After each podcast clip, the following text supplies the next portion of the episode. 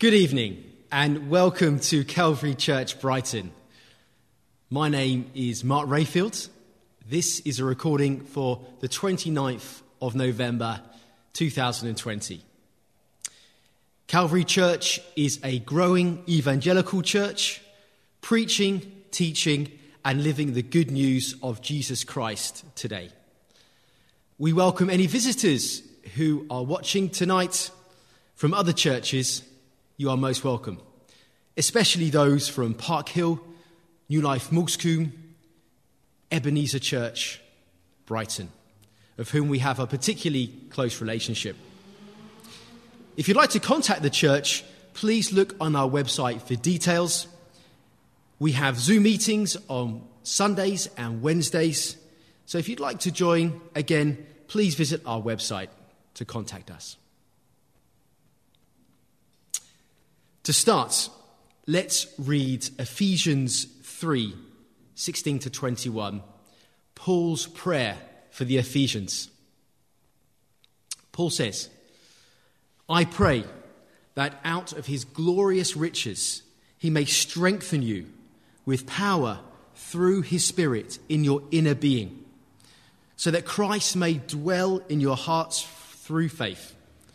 And I pray that you being rooted and established in love, may have power together with all the Lord's people to grasp how wide and long and high and deep is the love of Christ. And to know this love that surpasses knowledge, that you may be filled to the measure of all the fullness of God. Let's meditate on verse 18. Paul prays that this love is so wide that it can save any sinner, so long that his love lasts an eternity, so high that it goes into heaven. We are in the heavenly realms if we are believers, and so deep that he came down to save humanity in human form and die on a barbaric cross for us. Wow, what four dimensional love that we have through the love of Christ. So, brothers and sisters, let's sing of that this evening. Praise 803 Such Love.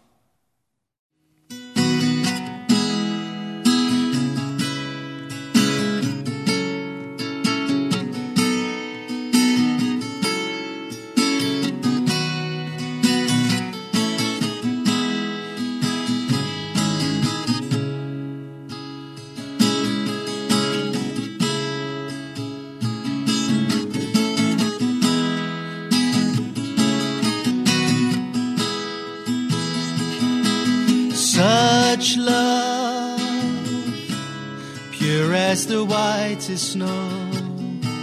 Such love, weeps for the shame I know. Such love, paying the debt I owe. Oh, Jesus, such love such love, stilling my restlessness, such love, filling my emptiness, such love, showing me holiness. Oh, Jesus, such love such love springs from eternity. Such love streaming through history.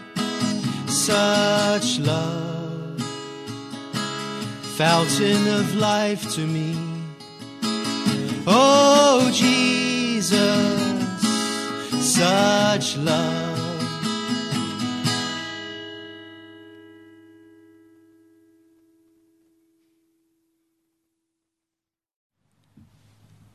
Let's pray.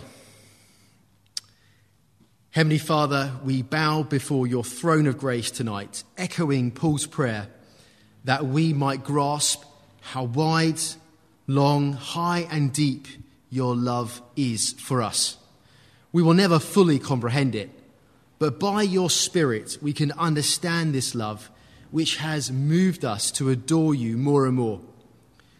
Because of this great love, we can be fellow citizens in your family, a part of your household, being built together to become a dwelling in which God lives by his Spirit. We are no longer aliens, strangers, far from you, but because of Christ's mighty love, we are now reconciled with you and have a new identity, security, and a new hope. We are alive in Christ, and we can draw close to you tonight by the Holy Spirit, no matter where we are and how we are feeling. We praise you, triune God, Father, Son, and Holy Spirit. Please forgive our many failings of thought, act, and deed. Cleanse us, we ask. And speak to us through your word this evening as we go into another week. We thank you for the many gifts you have bestowed upon us. We thank you for employment, accommodation, food and drink on our tables, family members, our church family, and freedom to practice our faith. We pray for those who do not have such things, and we ask you to supply their needs, especially in our church family. We lift up those who are vulnerable to you, the elderly, the sick, single mothers, widows. Please help them. Those that are feeling lonely, the bereft, Lord, help them too, we ask. We pray for our children that you would turn them to you if you haven't done so already, by the power of your Holy Spirit. We pray for family members who do not acknowledge you as Lord. We lift them up to you now.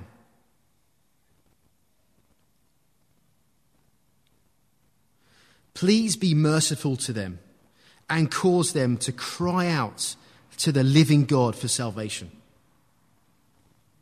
We pray for our city of Brighton and Hove, who, for the most part, are spiritually lost. May you have compassion on them like you did the Ninevites and cause them to see their need of you. Send laborers into the harvest field, Lord. Convict people of their sin against the holy God, and may you truly win them by the power of your Spirit, we ask. May we have the joy of seeing spiritually blind people receiving their sight and no longer walking in darkness as they see the beautiful work of our Saviour, the Lord Jesus Christ, in whom we pray. Amen. Well, our reading tonight is from Matthew 28, verse 16 to 22. Matthew 28, verse 16 to 22. So please turn to it now in your Bibles. It's entitled The Great Commission. Last week, we heard from Aaron about the make up cover story to the resurrection. I do recommend that talk if you haven't listened to it. Now we come to the finale, the last five verses of Matthew. It would be helpful, encouraging, to get feedback from these talks in Matthew. What has touched you, challenged you? Can you recall something which the Lord has used to help you? Was there a particular message that inspired you?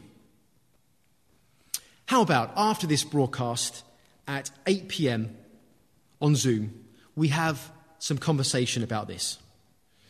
Flick through Matthew's Gospel and tell us something that you have learnt or were struck by. That will be very encouraging for the church. Well, let's read Matthew 28 16 to 22.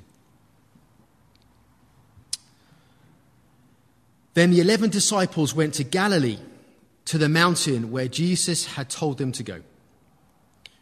When they saw him, they worshipped him, but some doubted. Then Jesus came to them and said, All authority in heaven and on earth has been given to me. Therefore, go and make disciples of all nations, baptizing them in the name of the Father and of the Son and of the Holy Spirit, and teaching them to obey everything I have commanded you. And surely I am with you always to the very end of the age. May the Lord bless his word to us this evening as we meditate on it.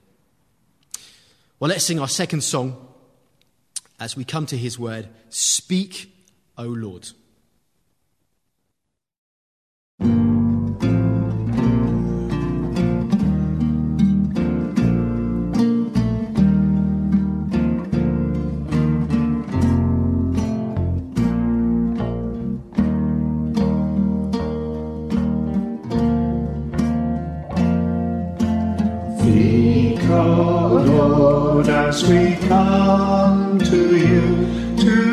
Receive the food of your holy word.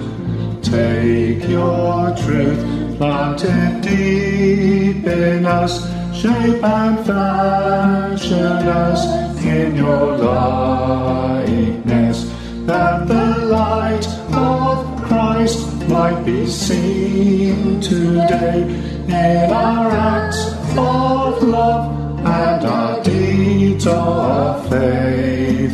Speak, O Lord, and fulfill in us all your purposes for your glory.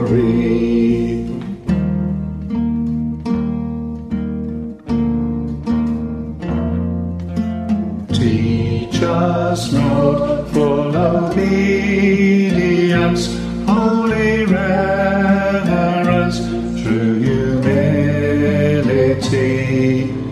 Test our thoughts and our attitudes in the radiance of your purity.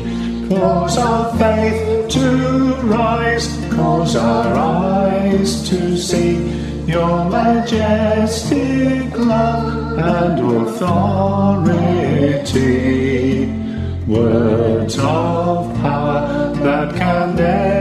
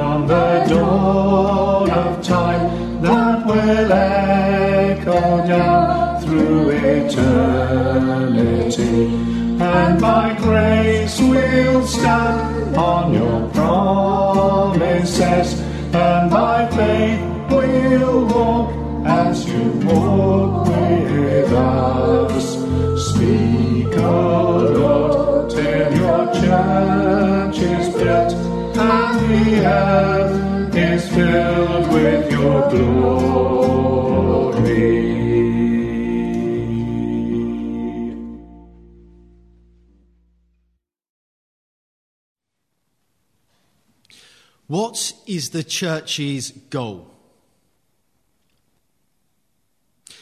Many companies, schools, and organizations have a mission statement.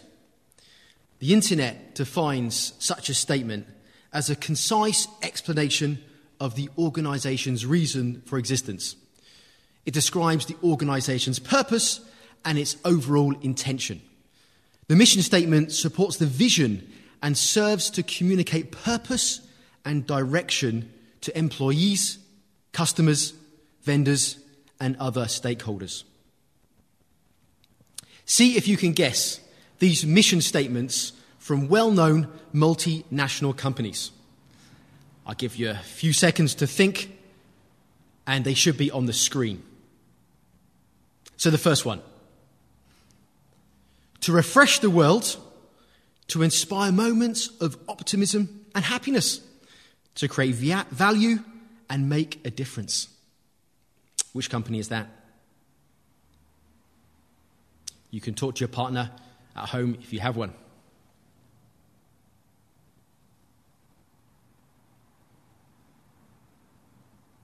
It's Coca Cola. One point if you got that right. The second one, this is especially for David Wrigglesworth, to create a better everyday life for the many people. David, you can confer with Wendy.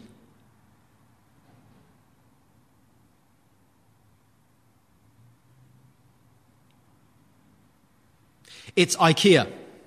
I hope you got that one right, David. The next one.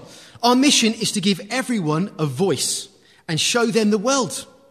We believe that everyone deserves to have a voice and that the world is a better place when we listen, share, and build community through our stories.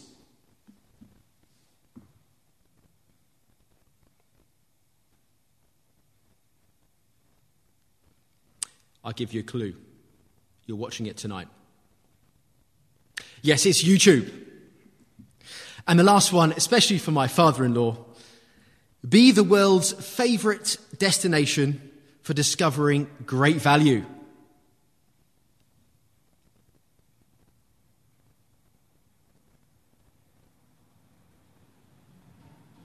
It's eBay. Well, tonight's text is like a mission statement for the church of Jesus Christ. The context of this vision, given by the head of the church, is on a mountain in Galilee. You should see a map now on the screen. Jesus had already instructed his disciples in Matthew 26 32 before his death. But after I have risen, I will go ahead of you into Galilee. As you can see from the map, this was to the north of Jerusalem, Jerusalem being in Judea. And by no means a short journey to get there, some 78 miles approximately. The distance roughly between Brighton and Hove and Bournemouth. It is said that Galilee was a region of great natural fertility. Such is the fertility of the soil that it rejects no plant. For the air is so genial that it suits every variety. Some of the disciples were fishermen on the Lake of Galilee before they had become disciples. And Jesus was born there. He was from Nazareth in Galilee. He spent a lot of time in this vicinity in his earthly life, performing wonders including his walking on water, calming the storm, and feeding the 5,000. Matthew 4 23 says, And Jesus went about all Galilee, teaching in their synagogues and preaching the gospel of the kingdom, and healing all manner of sickness and all manner of disease among the people. Galilee was a hugely symbolic place. A lot had happened there and this was where the disciples would see Jesus Christ give them this great commission. And most probably 500 more were there. As Paul states in 1 Corinthians 15 6, he appeared to more than 500 of the brothers at the same time. Jesus started his kingdom service in Galilee. Remember Isaiah's prophecy? land of Zebulun and land of Naphtali, the way of the sea beyond the Jordan, Galilee of the Gentiles. The people living in darkness have seen a great light. On those living in the land of the shadow of death, a light has dawned. How fitting that now we reach the climax of Matthew's book. That we're in Galilee as Christ finishes his earthly ministry. So, my first point is King of the cosmos, verse 18. Then Jesus came to them and said, All authority in heaven and on earth has been given to me.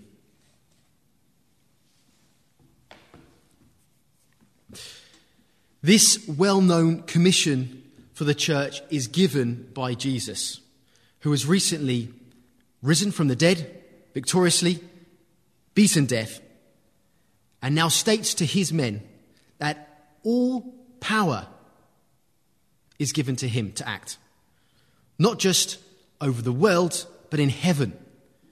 He has sovereign rule over the entire universe. In Philippians chapter 2, verse 9, Paul writes, Therefore God exalted him to the highest place and gave him the name that is above all other names, that at the name of Jesus every knee should bow, in heaven and on earth and under the earth. Did you notice the passive tense in verse 18? It was given to him. Who has given Christ this power? God the Father. Psalm 2, verse 6 exclaims, I have installed my King on Zion, my holy hill. Psalm 110. The Lord says to my Lord, Sit at my right hand until I make your enemies a footstool for your feet. The Lord will extend your mighty scepter from Zion. We are coming up to Christmas, where we'll hear the words from Luke. He will be great, and he will be called Son of the Most High.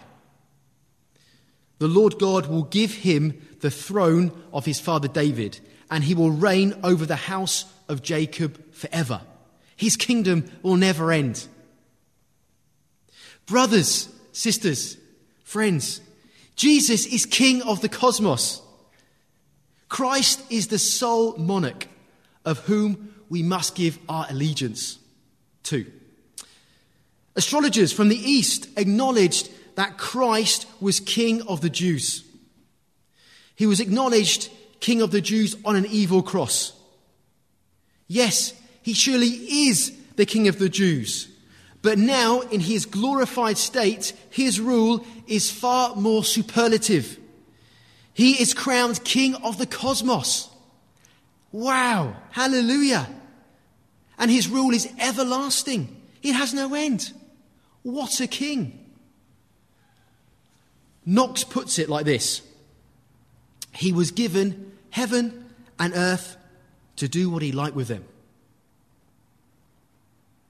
No other person has this kind of power.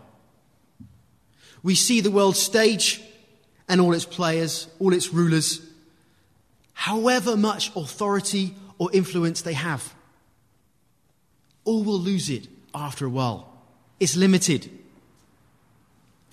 Who can say, All authority in heaven and on earth has been given to me? Do you acknowledge Christ's lordship in your life tonight? Is he your supreme leader and king? Or are there other lords you worship more than him? If you don't know the Lord Jesus Christ as your Savior, can't you see the beauty and majesty of this monarch? He is no tyrant, not capricious, changeable. He lovingly stoops down to this earth and empties himself to save you. He dies for you on a cross.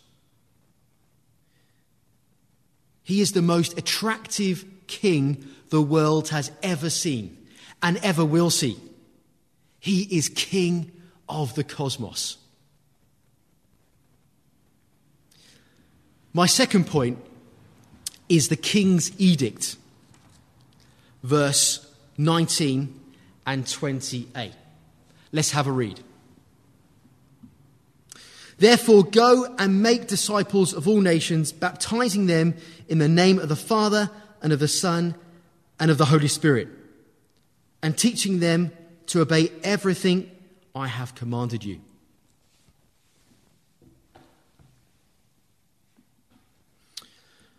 Having received this kingly power, what does Christ choose to do? The king of the cosmos then commands his followers to go and make disciples of all nations. These 11 were the architects of God's church that, that laid the foundation stone. Previously in Matthew, we read that Christ sends them to the lost sheep of Israel only. But here, his edict is to all the nations ethnos, those beyond the boundaries of Israel, to other tribes and tongues. This mandate is now enlarged. His church is universal in scope. The covenant of peculiarity he made with the Jews is now cancelled, annulled. Salvation is offered to Jew and Gentile, people from other nations. No one is excluded as I alluded to in my prayer at the beginning. The Ephesians were no longer exiles, foreigners, but fellow citizens with the Jews and members of God's household. Firstly, the eleven were to make disciples. This word, disciple, means helping someone to progressively learn the Word of God, to become matured, a growing disciple literally a learner, a true Christ follower. Tasker states a disciple is not one who has already learned, but one who is always learning. The school days of a Christian are never over, brothers and sisters. Secondly, the king's edict commands the nascent church to baptize believers in the name of the triune God Father, Son, and Holy Spirit. A new sign to the world that one is a follower of Jesus. This is not an optional in the Christian faith, but one that should be publicly done when someone becomes a believer.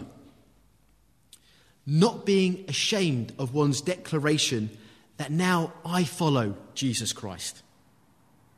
It is not essential to salvation, but it is an ordinance which we can clearly see Jesus giving. And he directs his people to do. Which outwardly says, I renounce living for the ways of the world and for the flesh, and I now give myself to God. I swear allegiance to him. He is my Savior. Do you remember Annika's baptism here? It was right here as I speak. What a lovely, encouraging time it was to see her make that confession of faith. It was an opportunity to invite friends, family, to witness the strong work of God in Annika's life. May we see more times like this here at Calvary Church. Lastly, the king's edict is to teach his disciples the commands of God. Did you see that? In verse 20, verse 8. And teaching them to obey everything I have commanded you. Jerome commented on that this, sorry, last week. The word for teach here is didasko, which nearly always means to refer to teaching the scriptures, the written word of God. The key role of teaching scripture is shown by its great frequency in the New Testament. This was the duty of the apostles. And now, the church, the ministers of the church, to teach these commands of Christ, to expound them, to press upon his disciples the necessity of obedience to Christ. And as we saw on Wednesday, this is what the early church did. So, as we come to the end of Matthew, can you see the baton being passed on like a relay race? First, God the Father sends his Son into the world to preach good news to the poor, to proclaim freedom for the prisoners, recovery of sight for the blind, to release the oppressed, and proclaim the year of the Lord's favour. Then the baton is passed to his apostles to enact this great commission, which we've been thinking about tonight. And so this baton has been handed down to subsequent generations through the centuries. Now we have it, and we pass it on to the next generation, like Elijah to Elisha.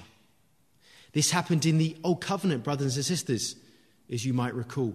The Israelites were told to teach their children and their children's children the truth of God and His promises so that they would obey the Lord. So we must do the same. So, some questions in application. Do you want to keep Christ all to yourself? Or do you want to share him with others? The lost. I hope the latter. Do we share this commission as a church? Are we practicing it as Calvary Church Brighton? Do we have this worldwide focus vision to reach the nations? Are we teaching Scripture faithfully to the commands of Christ? And if you are a believer of the Lord Jesus Christ, you say, He's my Saviour, and you haven't been baptized, do you see the importance of a public declaration of your faith? I hope you do. Well, my last point is the king's comfort. Verse 20b. He says, And surely I am with you always to the very end of the age.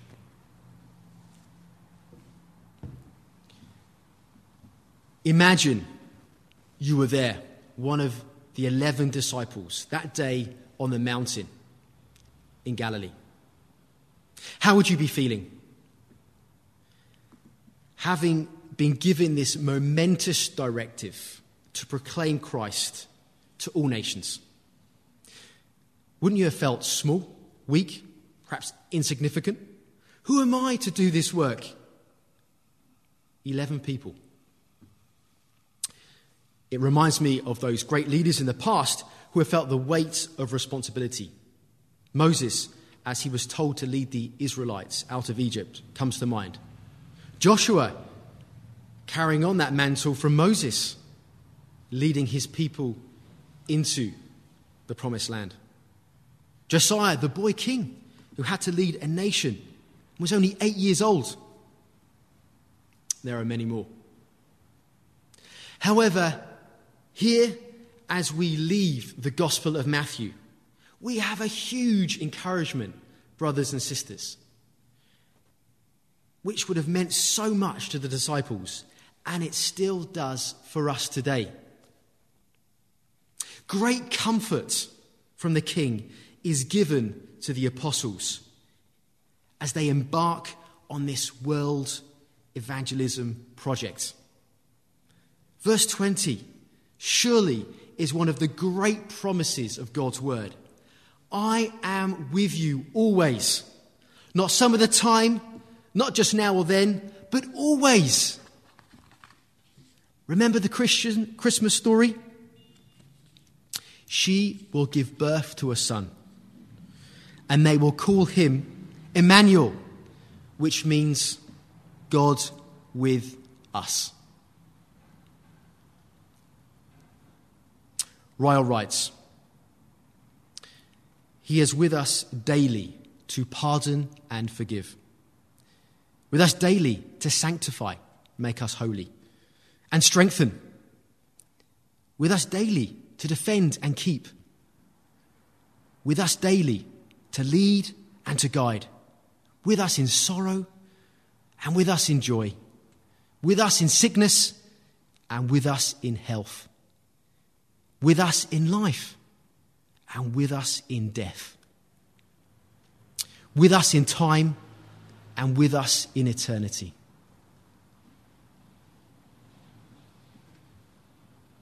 How long will he be with them? And by extension, us as his disciples. Well, it says in verse 20, till the consummation, the completion, the end of the world, when a new age will begin. What comfort he assures to his people. Although he is about to leave this world, he is still going to be with those 11 men. The Holy Spirit will come and be that great comforter for his disciples. Now he is with us. He is with you at home looking after your children. With you if you are struggling to find a job. With you as you make your commute to work, from work with you if you are a minister of a church, with you if you're struggling at work, with you if you make big decisions, with us as we look for labourers in the harvest field. The King's comfort is such a great reassurance as we leave the Gospel of Matthew. Surely I am always with you. Let's pray.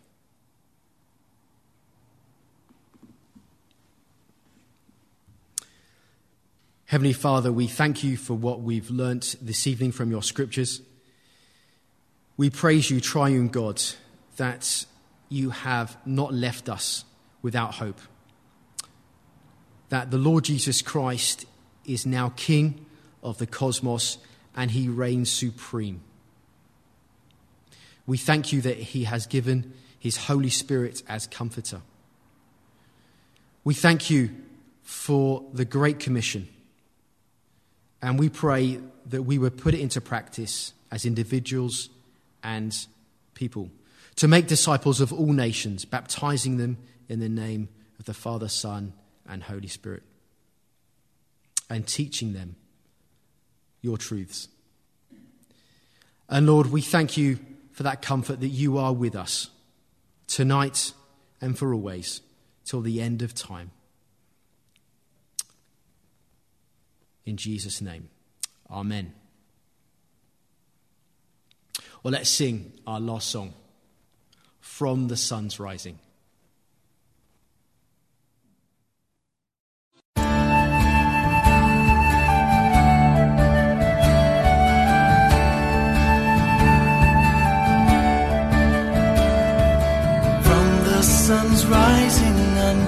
The sun setting.